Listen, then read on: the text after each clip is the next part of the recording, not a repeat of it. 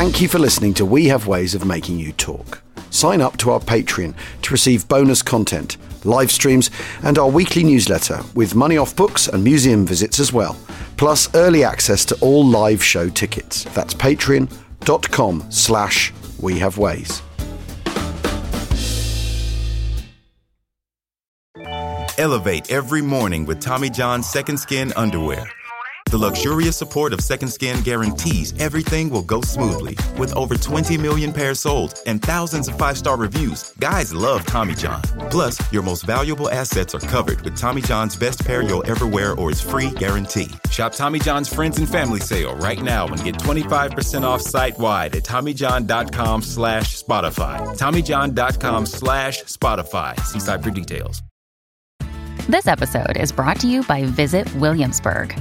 In Williamsburg, Virginia, there's never too much of a good thing. Whether you're a foodie, a golfer, a history buff, a shopaholic, an outdoor enthusiast, or a thrill seeker, you'll find what you came for here and more. So ask yourself, what is it you want? Discover Williamsburg and plan your trip at visitwilliamsburg.com.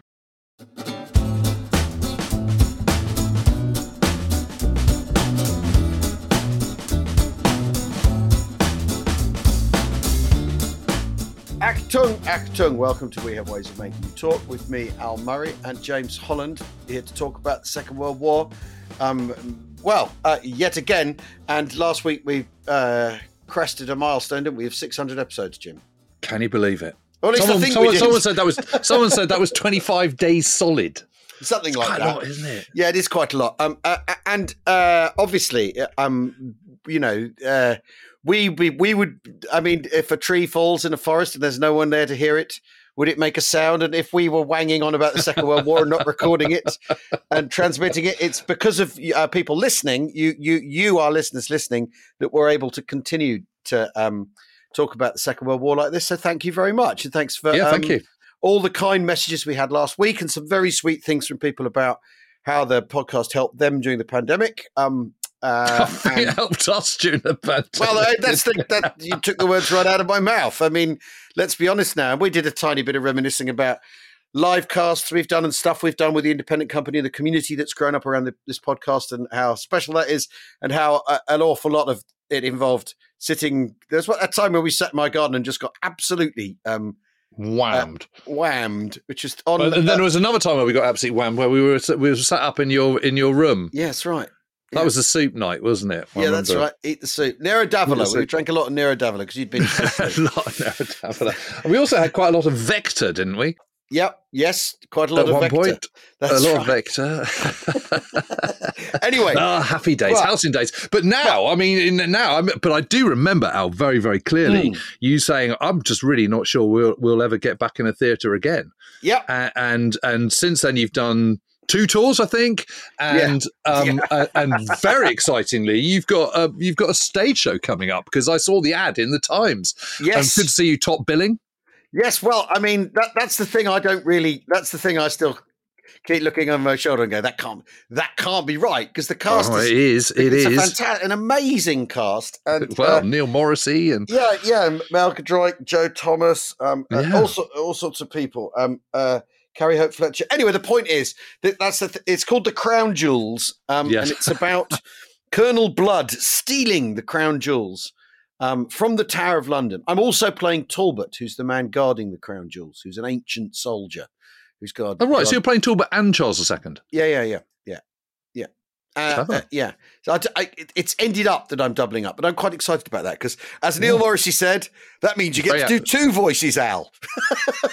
exactly. It's all very Alec Guinness, isn't He it? said you can show your versatility by doing two voices. I think he Yeah. was being, I think he was being droll, but um, uh, uh, yes, it's very exciting. Although I have a heap of lines to learn. Although, as my director pointed out to me, uh, which is Sean Foley, who did the play what I wrote and has just done Upstart Crow and and is the director on Spitting Image. The other thing I'm doing, he said, Al, the thing to remember is the French word for rehearsal is répétition.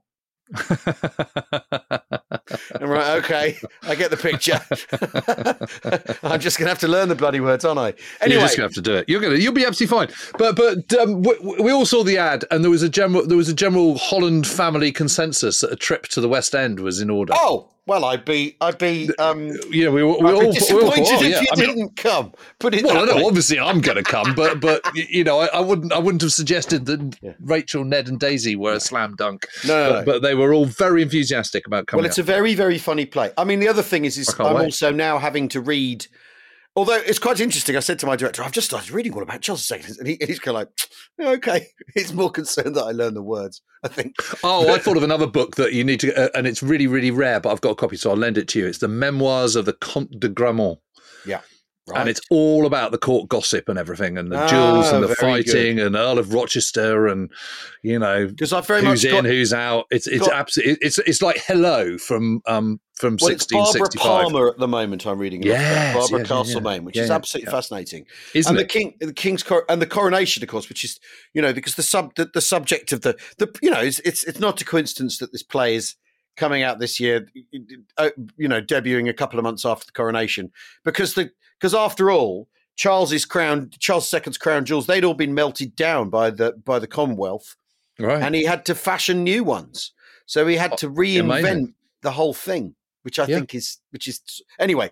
On the Did subject, I, of- did I ever t- did I t- ever tell you though that my dissertation in my final year at university did. was um, was attitudes of the elites in the Restoration period towards morality, with particular reference to the Earl of Rochester. Wow! What a did you- blast that you was. what did you conclude? That their attitudes and morality were fairly loose. Basically, the whole thing was just about dueling and kind of you know Yeah. shagging lots of people they shouldn't be and Yeah. taking mercury. yeah, taking mercury, And dying of Sith. Ah, Imagine. um, uh, it was great. It was honestly, it was just so much fun to Well, do. I- It's the first, gonna- first bit of original research I ever did. Really? Well, that's Yeah. Fascinating. Right. Um, so we're 600 or so episodes in.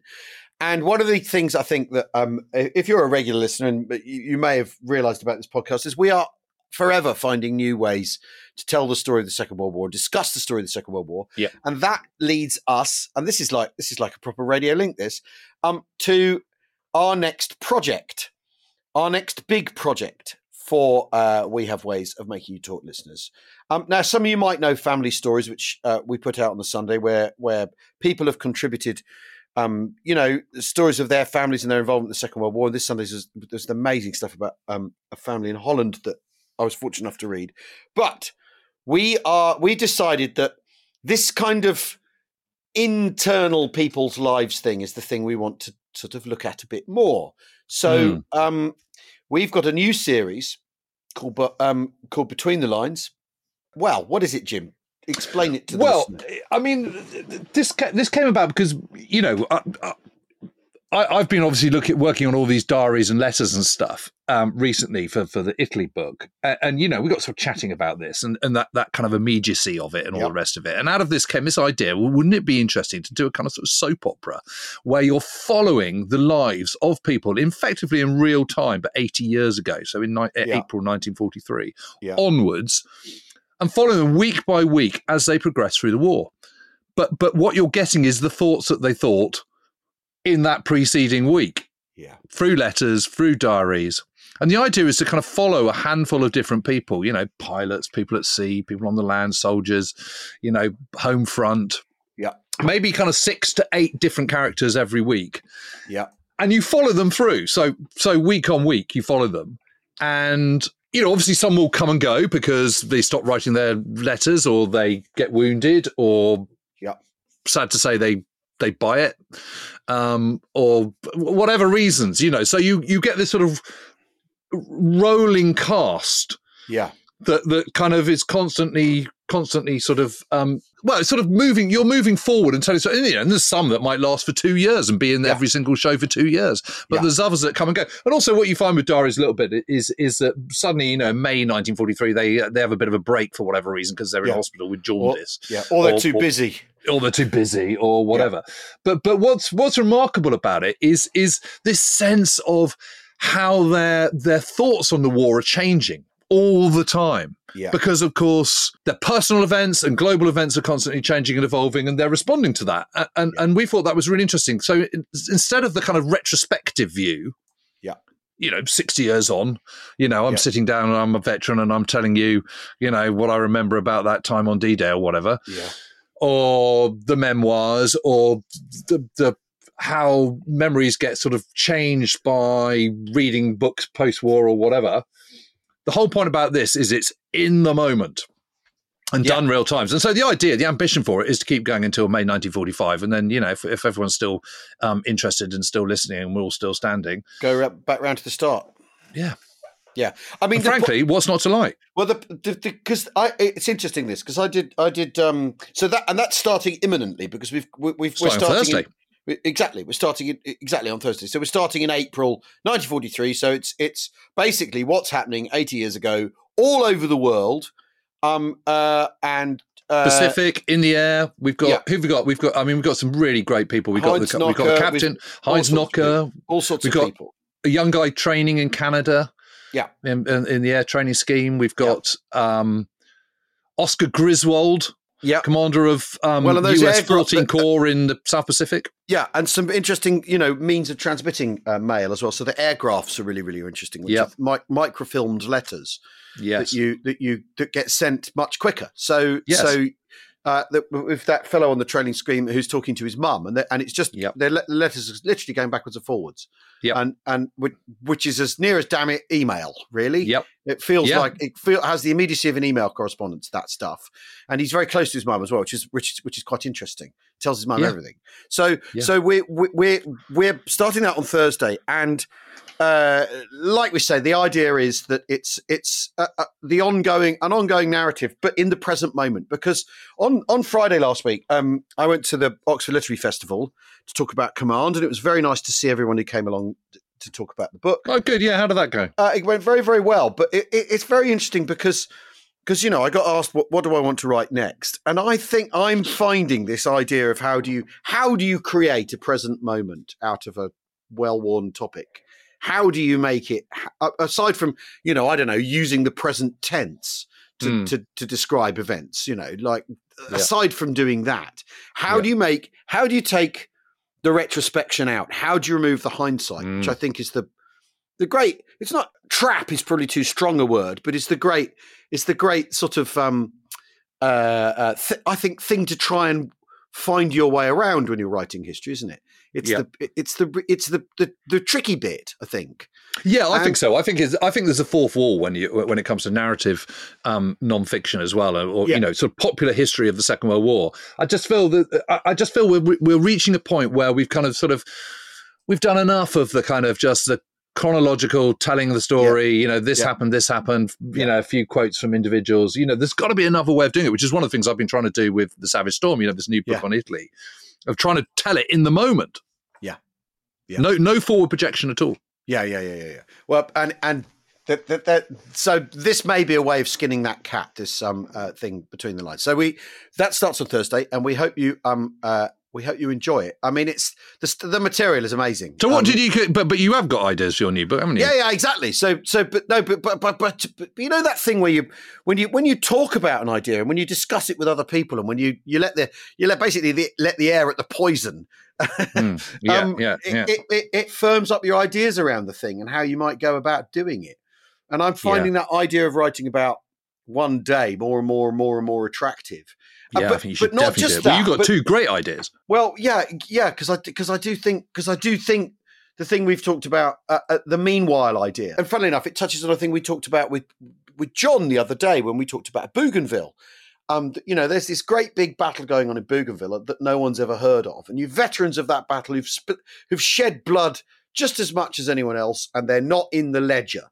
They seem to have fallen off the ledger, whereas Yeah. you know d- the D-Day boys all get all the backslapping and all the Yeah, all the yeah, yeah. all the noble bugles and the slow motion flags fluttering in the high definition breeze and all that sort of stuff. Yeah, yeah, yeah. And the Triple and the- D. exactly. I just think talking about trying to trying to talk about it like that is is the you know that the, the, the, there's a massive the Second World War is the world is the greatest meanwhile event of all time yeah, yeah, like every single day is a massive meanwhile and that Yeah. and, and funnily enough that the the raw the naval historical branch that that war diary illustrates that really really clearly you know those days of the week that uh, again there's another project that's percolating under steve prince sent us uh days of the week in the second world war seven days of the week Yep. and what's happening on the tuesday uh, and I think it's and that's Tuesday. Uh, Tuesday 19, in 1940. It's all over the world, literally. Well, he's got a different day of the week from a di- different year. From a different time. year, and we've Yeah. just got to find a date where we can go down to Portsmouth and do it. Yeah. Talk about But it. it's all it's all it's oven ready. But the, if one thing illustrates the sort of the, the, the and, and obviously it would be the Royal Navy because the Royal Navy is is is the British Empire's is Britain and the Empire's global expression of power. Yeah. Um, if it's anything, um, and the Royal Navy, the Royal Navy daily diary just goes right. This is happening all over the world all at once. Everything, all everything, everywhere, all at once, which is I think really, really fascinating. Anyway, that's it's the not ultimate what we, meanwhile, isn't it? exactly the ultimate meanwhile. It's meanwhile it, during the Second World War. It's like the biggest. Anyway, we were going to talk about something else though. Um, yeah, yeah, yeah. But but just to, just to wrap up on between the lines, um, Yeah, so yeah. that starts on this Thursday, and that's going to replace the normal guests going out on Thursday. And what we'll do is we'll now do guests. When we do guests, um, they'll they'll probably go out on a Monday or something. Yeah, so yeah. we're we're not going to not have guests. We'll still have those, but between the lines takes the, the Thursday slot for for a bit anyway. Yeah, Um, and, uh, And, we really know, hope you like- everyone if- enjoys it. if you like it, if you enjoy it, it'll it'll roll on all roll on all for the rest of the Second Every World week. War every week. Yeah.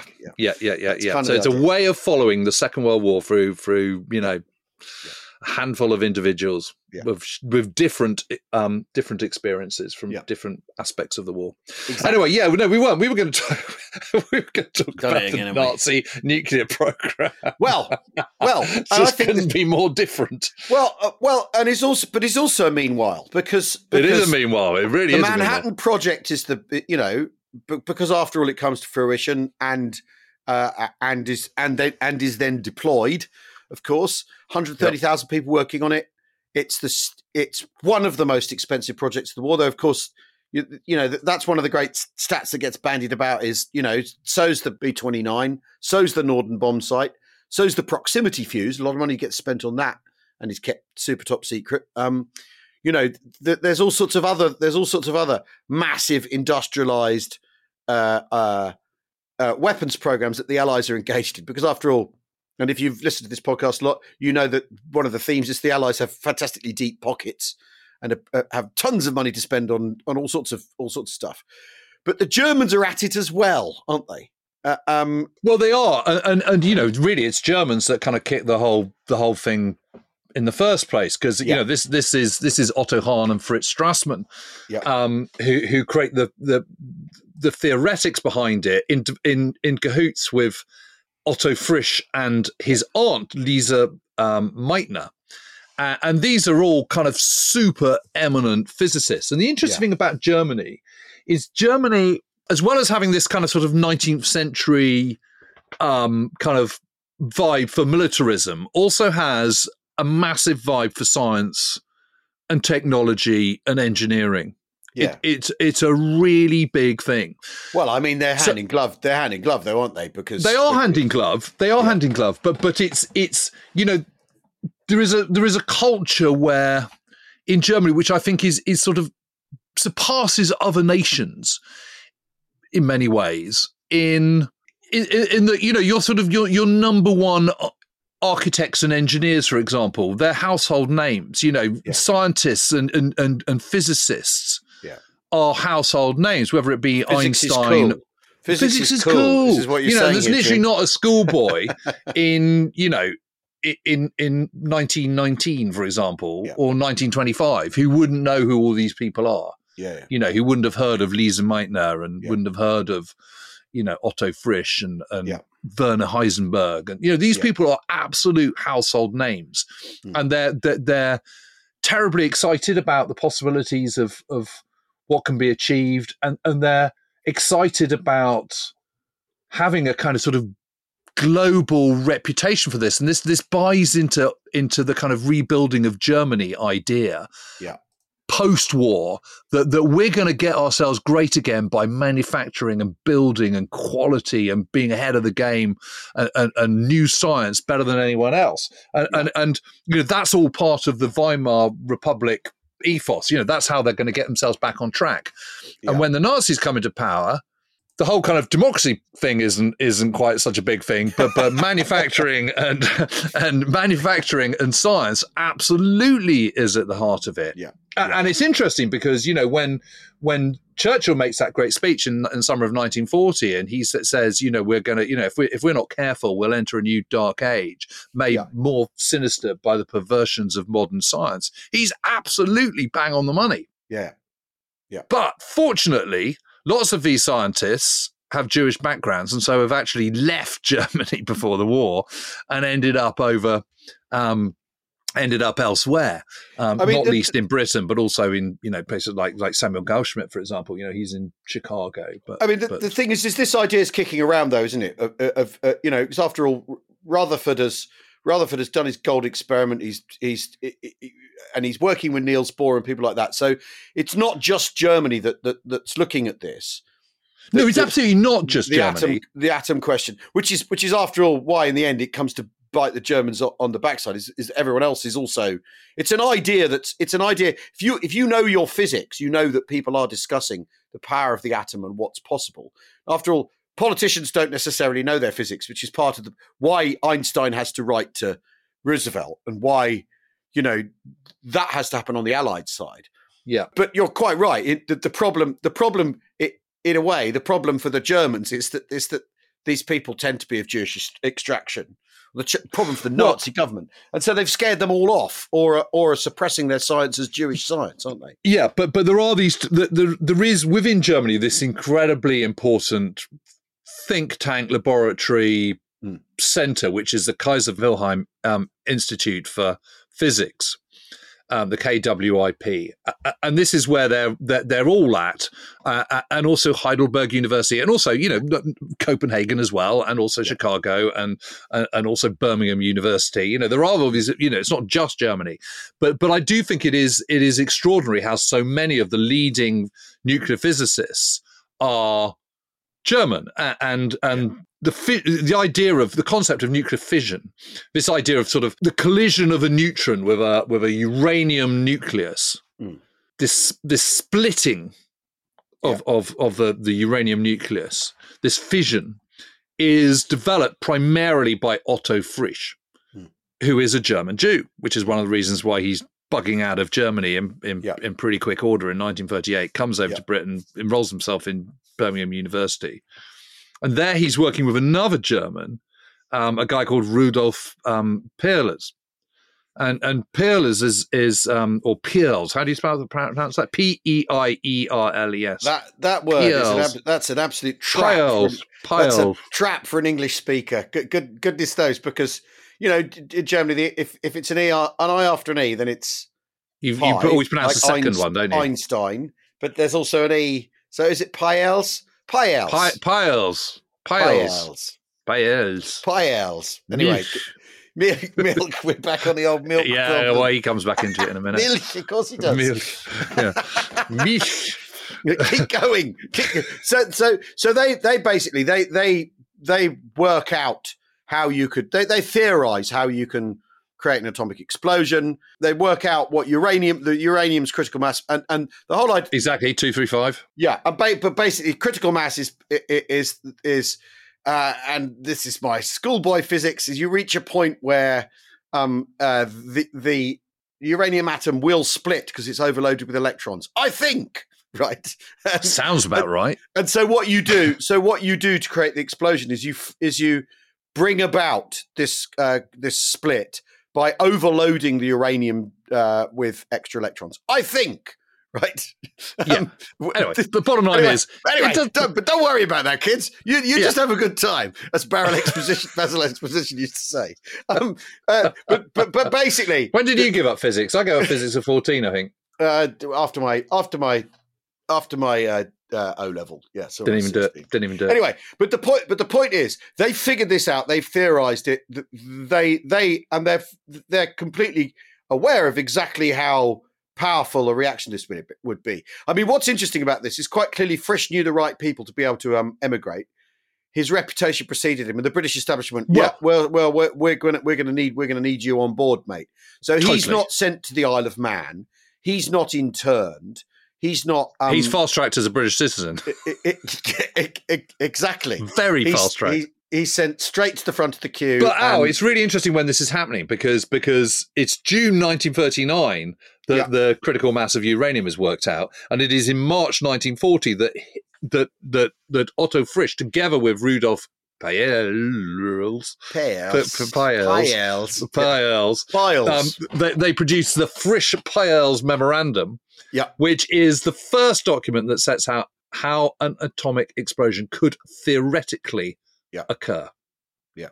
And what they realize is that you only need a fairly small critical mass to create a pretty monster Yeah. atomic stroke nuclear detonation. yeah. But, So but suddenly of we're course- in the age of the atomic Yeah. weapon. But you've got to. But you've got to. You've got to separate the uranium two three five. You've got to create the create the make the stuff. You've uh, and and that that's not been done. That No. th- that- this is all still in the purely theoretical realm, which I think when you consider that an atomic bomb is, you know, the, atom weapons are being detonated in 1945. You know, I mean, I, I always say, you know, look at the Second World War. You go from Gloster gladiators to Gloster meteors within the space of six years, or within five years. Yeah. Isn't that amazing from biplane to jet plane? Yeah. But this is purely theoretical thing by physicists in their heads and uh, in a published paper to a, a weapon in in five years, six years. That is, it's it's it's a much bigger leap than biplane to jet plane, isn't it? It's extraordinary. Yes, it, it, it absolutely is.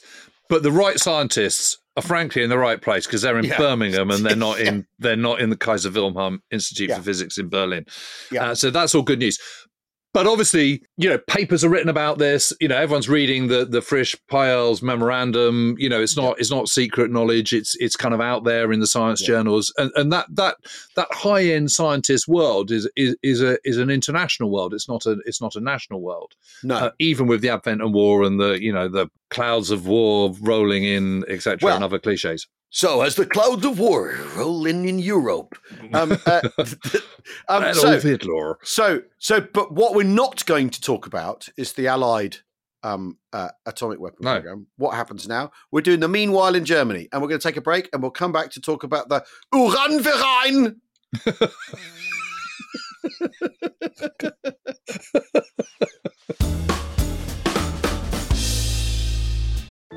Elevate every morning with Tommy John's Second Skin underwear.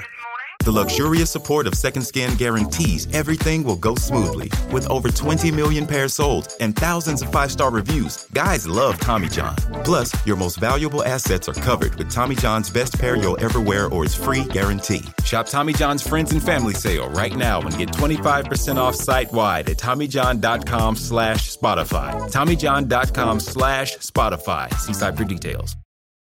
Hi, it's Stephen Colbert, and I'm here to tell you about The Late Show Pod Show, which is the podcast of The Late Show with me, Stephen Colbert, and I'm here with my uh, producer of the podcast, Becca. Hi, Becca. Hi, Stephen. So, what do people get when they listen to The Late Show Pod Show? Let's let's sell this thing. The extended moments for sure, because we run out of time for broadcast, but we have plenty of time on the podcast. It's kind of like being a live audience member of the show because you get things that no one else hears. Listen to The Late Show Pod Show with Stephen Colbert wherever you get your podcasts. Life is full of what ifs. Some awesome, like what if AI could fold your laundry? And some, well, less awesome, like what if you have unexpected medical costs? United Healthcare can help get you covered with Health Protector Guard fixed indemnity insurance plans. They supplement your primary plan to help you manage out of pocket costs. No deductibles, no enrollment periods, and especially no more what ifs. Visit uh1.com to find the Health Protector Guard plan for you. Looking to invest? Start your journey by exploring exchange traded funds with Global X ETFs. Exchange traded funds, or ETFs for short, create baskets of stocks, bonds, and other assets that you can buy in a single trade. Global X specializes in ETFs that track emerging trends, like the rise of artificial intelligence, as well as strategies aimed to generate income potential. Visit globalxetfs.com to discover how you can get started.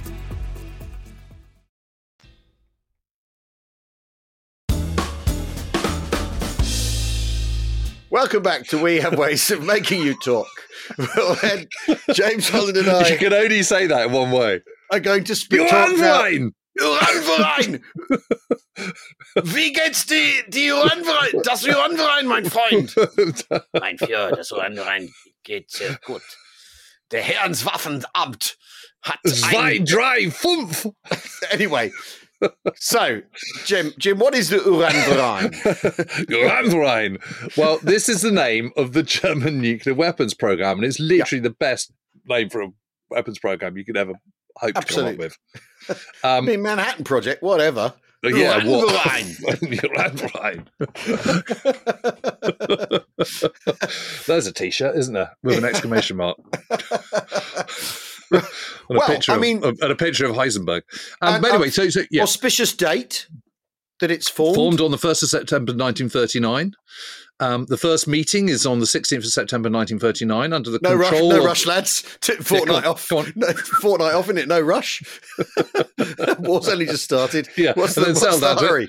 uh, and and the first Uranverein is is literally all the leading physicists in Germany are all kind of c- called up, asked to become members, asked to kind of put their best thinking caps on. You know, we know that nuclear fission can, can, uh, can happen. We know that theoretically we can make a bomb. All right, lads, focus your minds. Yeah. How soon can we get this this going? And and this comes under the uh, auspices of the Heereswaffenamt, which is the Yeah. HWA, the Army Ordnance Office. So it's a it's an army backed project, and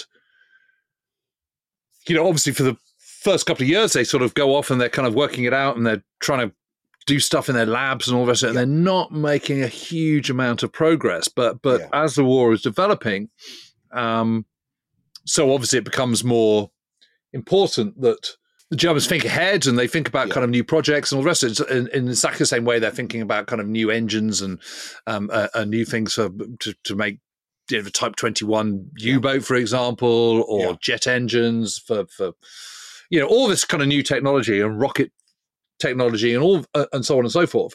They're also kind of trying to accelerate the, the the the atomic program and how do you actually do this process of of fission and how do you how do you create an atomic weapon and there's certain Yeah. sort of i- ingredients that you need uh, not least uranium but also kind of you know heavy water or other Yeah. kind of stuff all of which is quite tricky for the germans to get hold of Mm.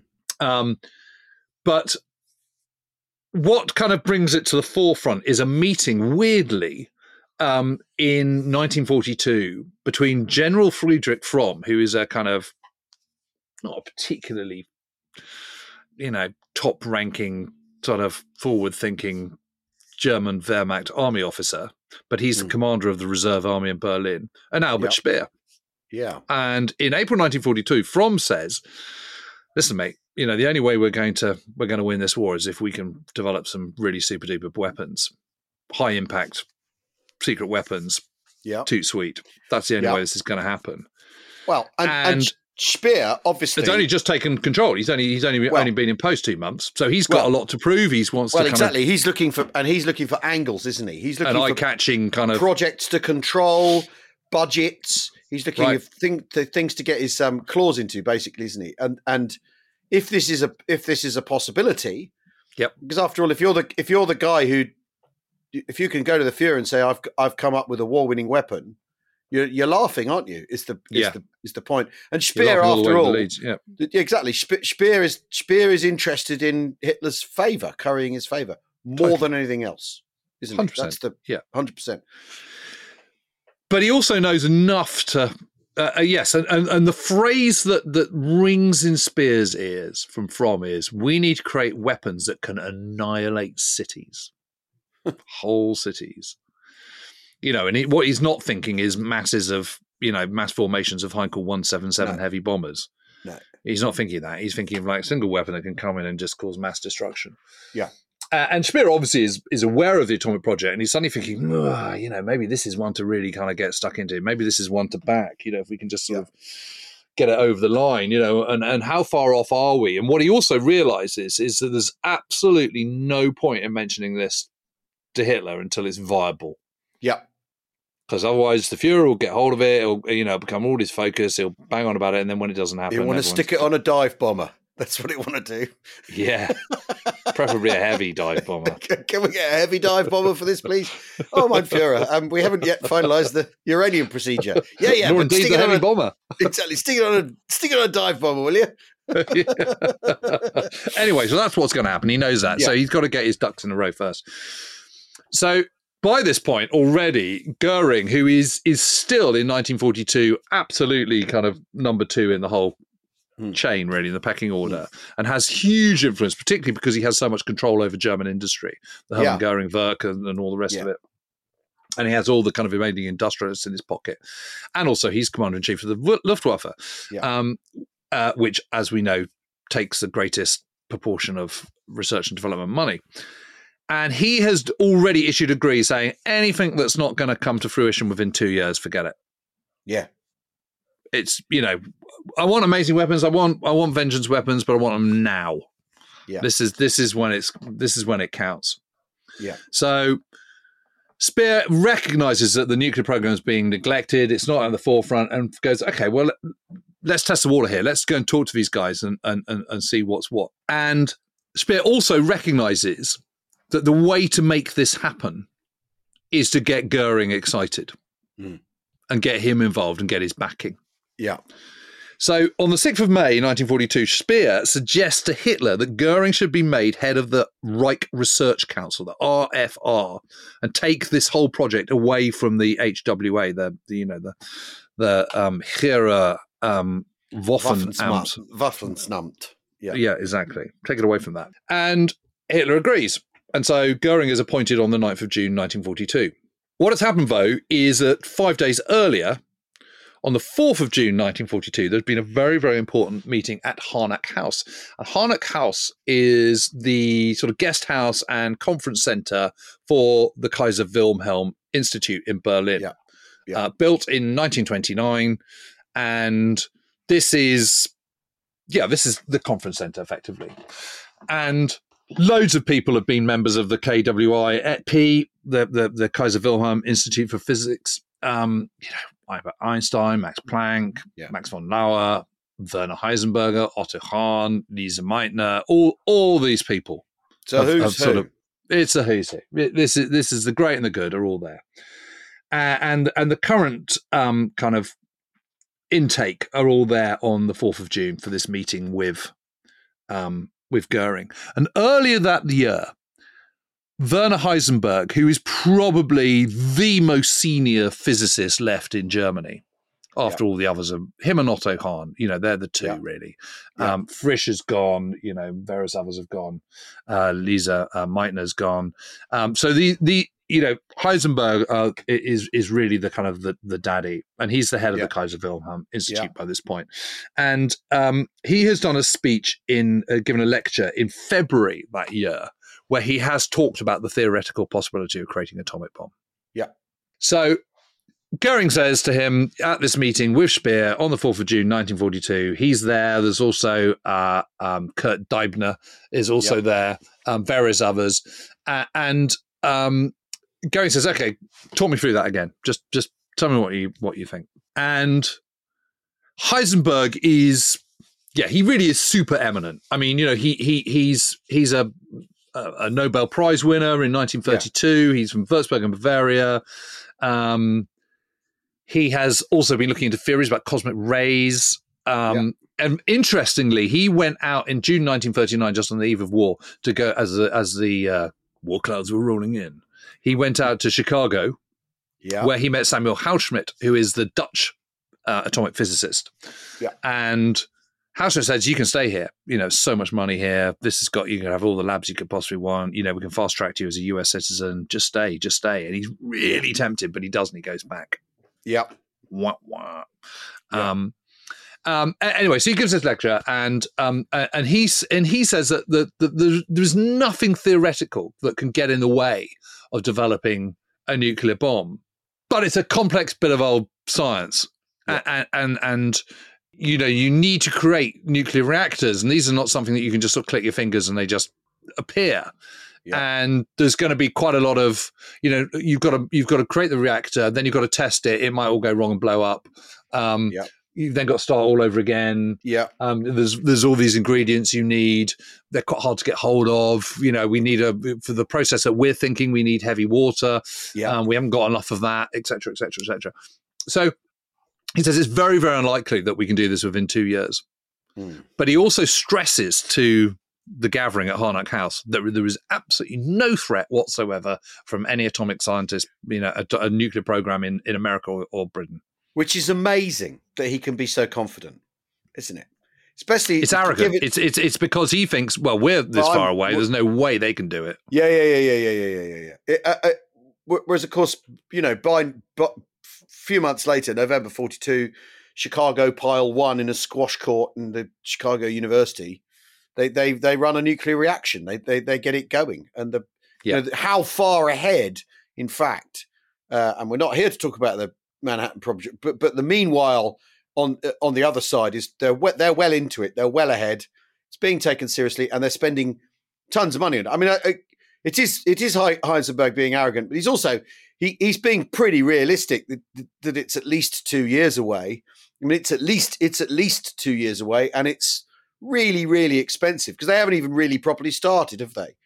And No. It take, takes the Allies five five years really to, to get the thing going to to, to fruition. Yeah, because they started in 1940. yeah, yeah, and, yeah, and the yeah, interesting thing, the one thing we didn't say was, of course, is that the Britain is is is taking the lead in this. yeah, And in July 1940, says to the Americans, "How about partnering up on this?" yeah, yeah. Because it's called uh, it's called Operation Tube, Tube Alloys, Alloys. isn't it? That's Tube right. Alloys is, the, is it? Yeah. And and they know that they haven't got the the, the finances, the wherewithal, the the the, Space, the, the whole thing. space, anything to develop it. Yeah. They know they need the Amer- America's help, which is why they're kind of prepared to put their necks on the line, even though the United States is not an ally, it's not even a coalition partner in June 1940. Yeah. But it's also a sense of the fact that, you know, it is interesting, isn't it, that it is the summer of 1940 that they go to the Americans. Yeah. There's your strategic earthquake. There's your strategic earthquake, exactly. You Right know, this means drastic. Let's let's okay. Literally out outsourcing a defense project. I mean, it's it, it couldn't be any more rad, radical change, could it? Although, But what a decision! what, what a decision! And also, I mean, that those that argue that actually Brit, Britain and Britain and the British the British Empire and the Americans are becoming more and more entangled as the 30s come to a close. Because after all, lots of lots of orders go to the Americans from from the UK and France uh, uh, at the end of the decade, don't they? That actually things are heading in this direction. But yes, I mean, as Yeah. decisions go, it's uh, it, it it's a major one. But we're not here to talk about the Manhattan, Manhattan Project. No. So Heisen, We want, we Heisenberg, want, Heisenberg says, right, it's going to take a couple of years, but we're not behind. We're not ahead either. There's no way they can catch us. Yeah, yeah. Um, but they're not. There's just not the money, is there? Yeah, I mean, down so what they ask for, they, they say it'd be really good to keep going on this, but but but let's not kind of you Get know, ahead of ourselves. Well, let's let's not get ahead of ourselves. Let's, let's sort of manage expectations. We don't want to go too too far ahead. Yeah. You know, so they ask for funding, but it's quite modest. And and subsequent to that, on the twenty third of June, Speer advises Hitler that the nuclear program might Hmm. produce useful things long term, but but there is no decisive super weapon in the offing. And that's very different. What he does want to do is, he, but he, what he is saying to them is, keep going, boys, keep going, because the moment we've got something, you know, you might just have a development, you know, might have some incredible breakthrough.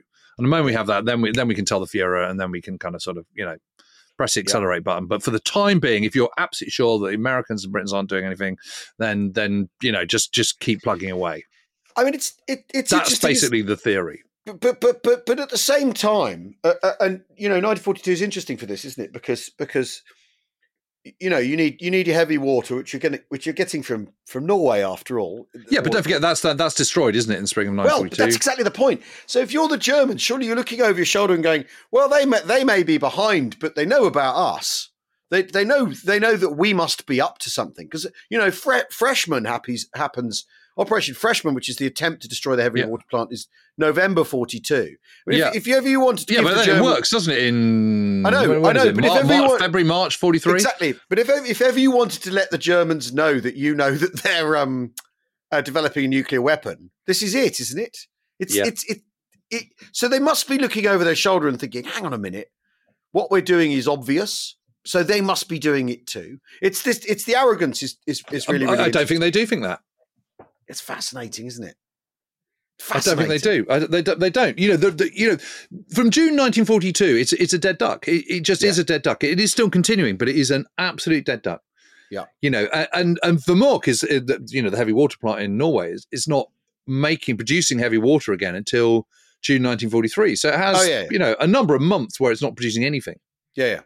And Heisenberg does get a pile going, but it but it blows up and he loses the heavy water as well.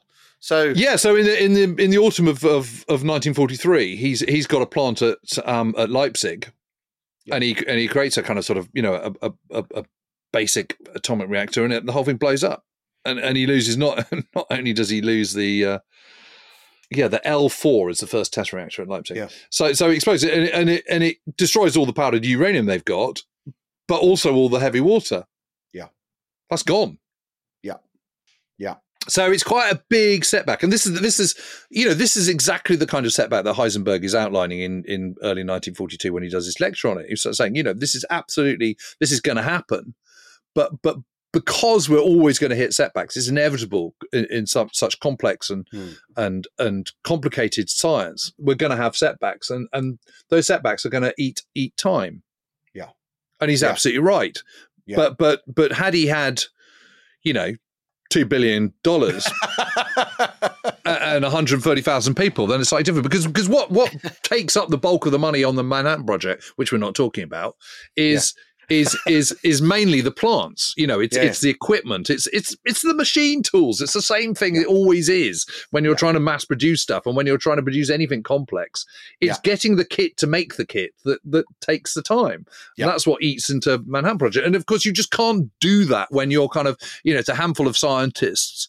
You know, in a lab in Gottow in Berlin or the Kaiser Wilhelm Institute. And well, this and is the other thing about it that, that that is such a kind of it, it is so crap from the Nazi point of view is there is also this schism develops.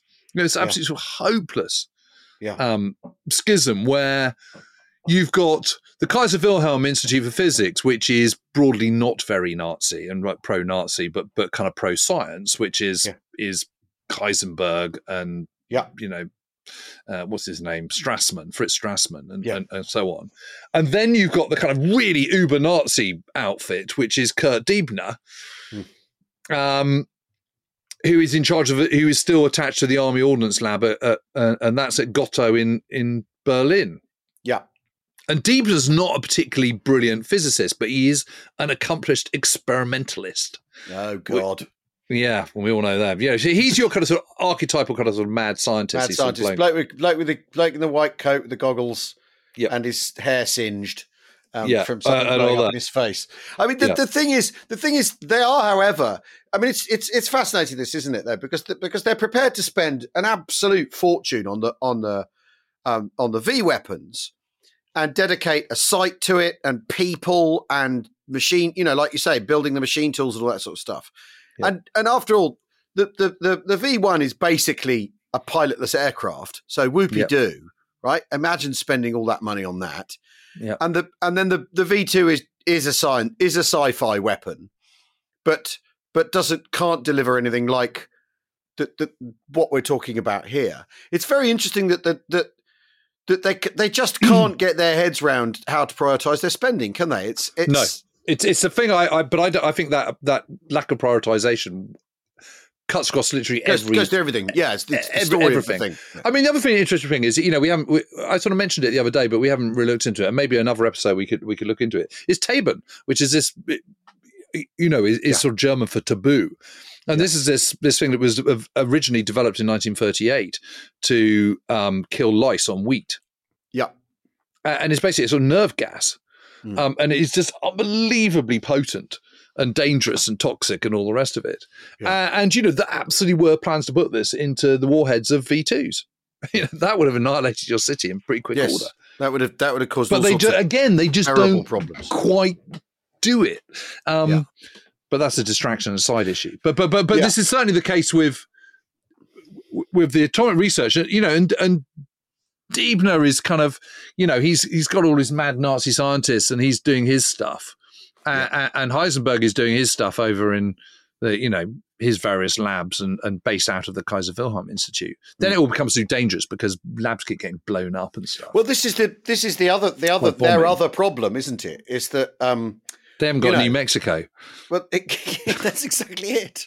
That's exactly it. Is that is that um, you know, if you're trying to make anything in Germany, you're disrupted on a on a pretty much a daily basis, aren't you? Uh, Yep. uh, uh, it, it basically impossible to, you know, uh, every other form of um, in, uh, industrial production has been has been uh, dispersed as best Yep. it can be. Yep. Uh, be- because of because of Allied air power, so the, the Well, idea Otto that- Hahn's Otto Hahn's labs are all destroyed on the 15th of February 1944, exactly There you the same day that the Monastery of Monte Cassino is destroyed. Yeah. Coincidentally. Yeah. So I mean, you, you're not gonna you're not gonna get to build this thing, let alone test it. I mean, where would they have, where would they have tested it had they? Well, this is the interesting thing. So, so, so, so Diebner then sets up these new labs um, Hmm. at Stadtilm in in Thuringia, which I've I've been to. Um, and there's a, it's still um, a German army training center, and it's sort of a bit like it's sort of a cross between Rannoch Moor and Salisbury Plain. Yeah. Um, it, it's this sort of vast sort of moorland area where you can where you can do testing.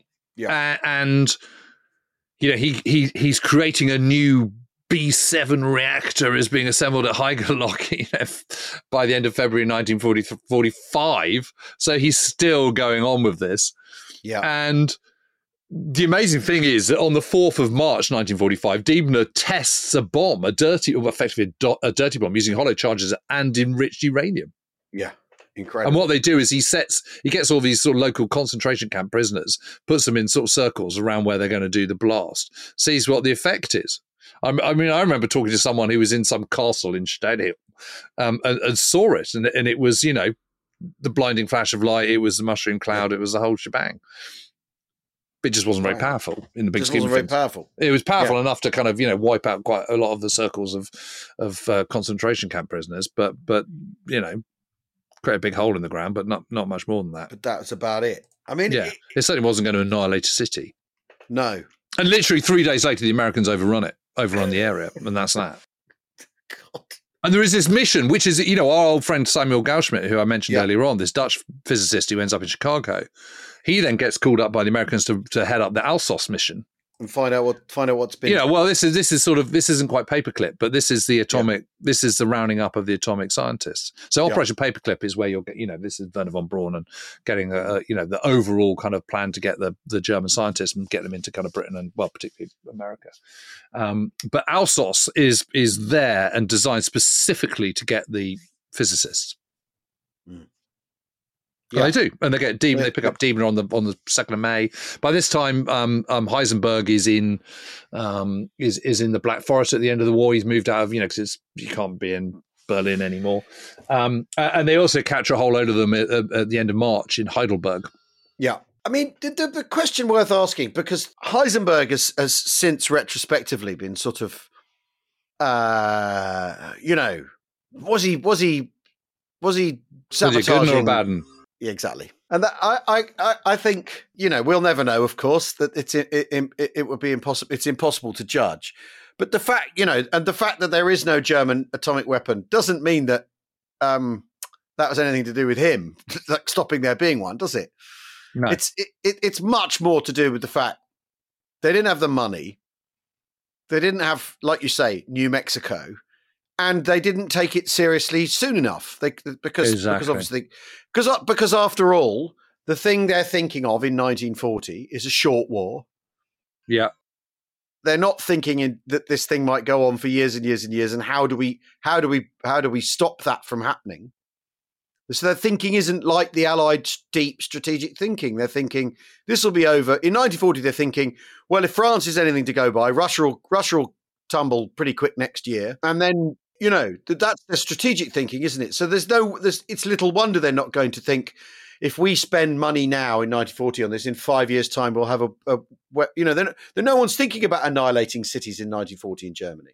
They're thinking about No, but I also think that. I, I, I do sort of slightly buy into to, to, to Heisenberg's arguments because he he's at Farm Hall, so basically they take them all off to this this this Yeah. farmhouse in, in Cambridgeshire where they kind of they, they do the what they do at um, Trent House, you know, they Yeah. they uh, Trent Park rather, where they put them together and put lots of bugs in and kind of record all the conversations as well as interrogating them. Yeah. And Heisenberg consistently says, you know, he was never planning to create create the weapon and the rest of it. Yeah. And in a way, that that all stacks up because otherwise, why wouldn't he have been more cooperative with Diebner, for example? Because he thinks Diebner's an arsehole. Well, And he does think that. He does think that. and- but, I, and- but but but but but And it's always about fiefdoms. It's always about credit and fiefdoms, and no one works together in Nazi Germany if they can possibly help it. They're they're pitted I think against a. each I think what I think what's going on is I think they are kind of trying to. I don't know. It, it just it seems so half-hearted at the at the Kaiser Wilhelm Institute, Mm, and I, and I think particularly after after the L four blows up yeah, in Leipzig, I think Yeah. you know you you sense he's kind of sort of slightly losing the will, and, and consistently he's played down the chances of creating a bomb, hasn't he? He's Right. always says it's theoretically but- can happen, but yes, but that's what I. That's that's um that's Scotty, the engineer from Star Trek. Tell him it's going to take two days, do it in one. That's that. You know, yeah, that's maybe. how that's how you stay cool, isn't it? You go, yeah, "Oh, it's maybe. impossible. This is this is pretty much impossible. Then you pull it off and you're golden, aren't you? I just think Yeah, I guess. I mean, I mean, evidently the problem is, is just it isn't. It simply isn't taken seriously enough, and and, and even if it were taken seriously, Germany doesn't have the resources to do it. It just doesn't have the resources. it just to do doesn't it. have the resources, space, time, manpower, money, But any take- of that stuff. But take but take that sentence and apply that to everything. everything, any as, any aspect of the German war effort, Yeah. because because they've bitten off so much more than they could chew. There's no way they're going to get this done. It- Yeah. it- it- I mean, it, it's the you know this and the flying saucer, the great what ifs, aren't they? Well, talking flying saucers, Nazi flying saucers, that's a, that's another conversation to have. You know, Hans Kammler and all that. We, we haven't done that yet. Uh, I mean, you, you know, they were definitely working on those those um, flying saucers. sorcerers and Foo Fighters. but you know, those Foo Fighters were something. Yeah, yeah, they were. They were something. Who knows what they were? They were Well, they were they were guided weapons, but they just kept they kept missing. they weren't they what they what they'd done so they, they'd worked out how to get them into the air but they hadn't worked out how to actually home them onto a onto an aircraft. And so they they combusted which is what caused the flame which is what we're seeing Jim, you're just here to rationally myth bust everything this morning. yeah. Yeah Fantastic yeah yeah. Yeah Well, but anyway. There we go. it's all it's all good. Yeah but but again i mean i just just stress that point. It's it's it's you know it's it's it's divide and rule, isn't it? It's the same yeah. old problems that they always have. You know, to keep the Nazi edifice in place, you've got to kind of have rival factions. The moment you have rival factions, you lose any kind of coherency, you lose sense of cooperation. You, you know, you know, Yeah. America might have split from from Britain's atomic program in very quick order after 19 you know after the end of the war in August 1945 but up until that point it's let's pull together lads Yeah. You, you know there's none of that even within Germany you know within Germany you know um, Yeah. Germans are rubbed against Germans and and German scientists of Well, I mean, you- you it's just completely bonkers Speer's attitude to it. I, I better not. I better not invest too heavily in this in case it doesn't work out, or or Fuhrer gets too excited and we get derailed. I mean that that's not taking a project seriously. That's No. thinking how will this play out for me yeah in my personal ambitions within the Third Reich, which is after all entirely characteristic of Speer, top Yeah. to bottom. That's how he behaves in dealing with everything he does. Uh, it's it's, Yeah. all, it's fascinating. Well, thanks, Jim. Um, thanks everyone for listening. Don't forget um, that uh, Between the Lines starts on Thursday. Our so proper is too strong an expression. Our weekly recurring because it's true. It's all real as But well. It's haven't- so dramatic. I mean, it's been fascinating seeing them all put all the scripts put together, where you suddenly got all the diaries, you know, and the meanwhiles, and, and Yeah. the meanwhiles just work so brilliantly. They they they just they all just link together so fantastic. Whether you be a German fighter pilot or whether you be, you know, the captain of HMS Warspite. Yeah, exactly. Well, thanks for listening. We'll see you all soon. Um, uh, and like we said, Between the Lines starts on Thursday. Cheerio. Cheerio.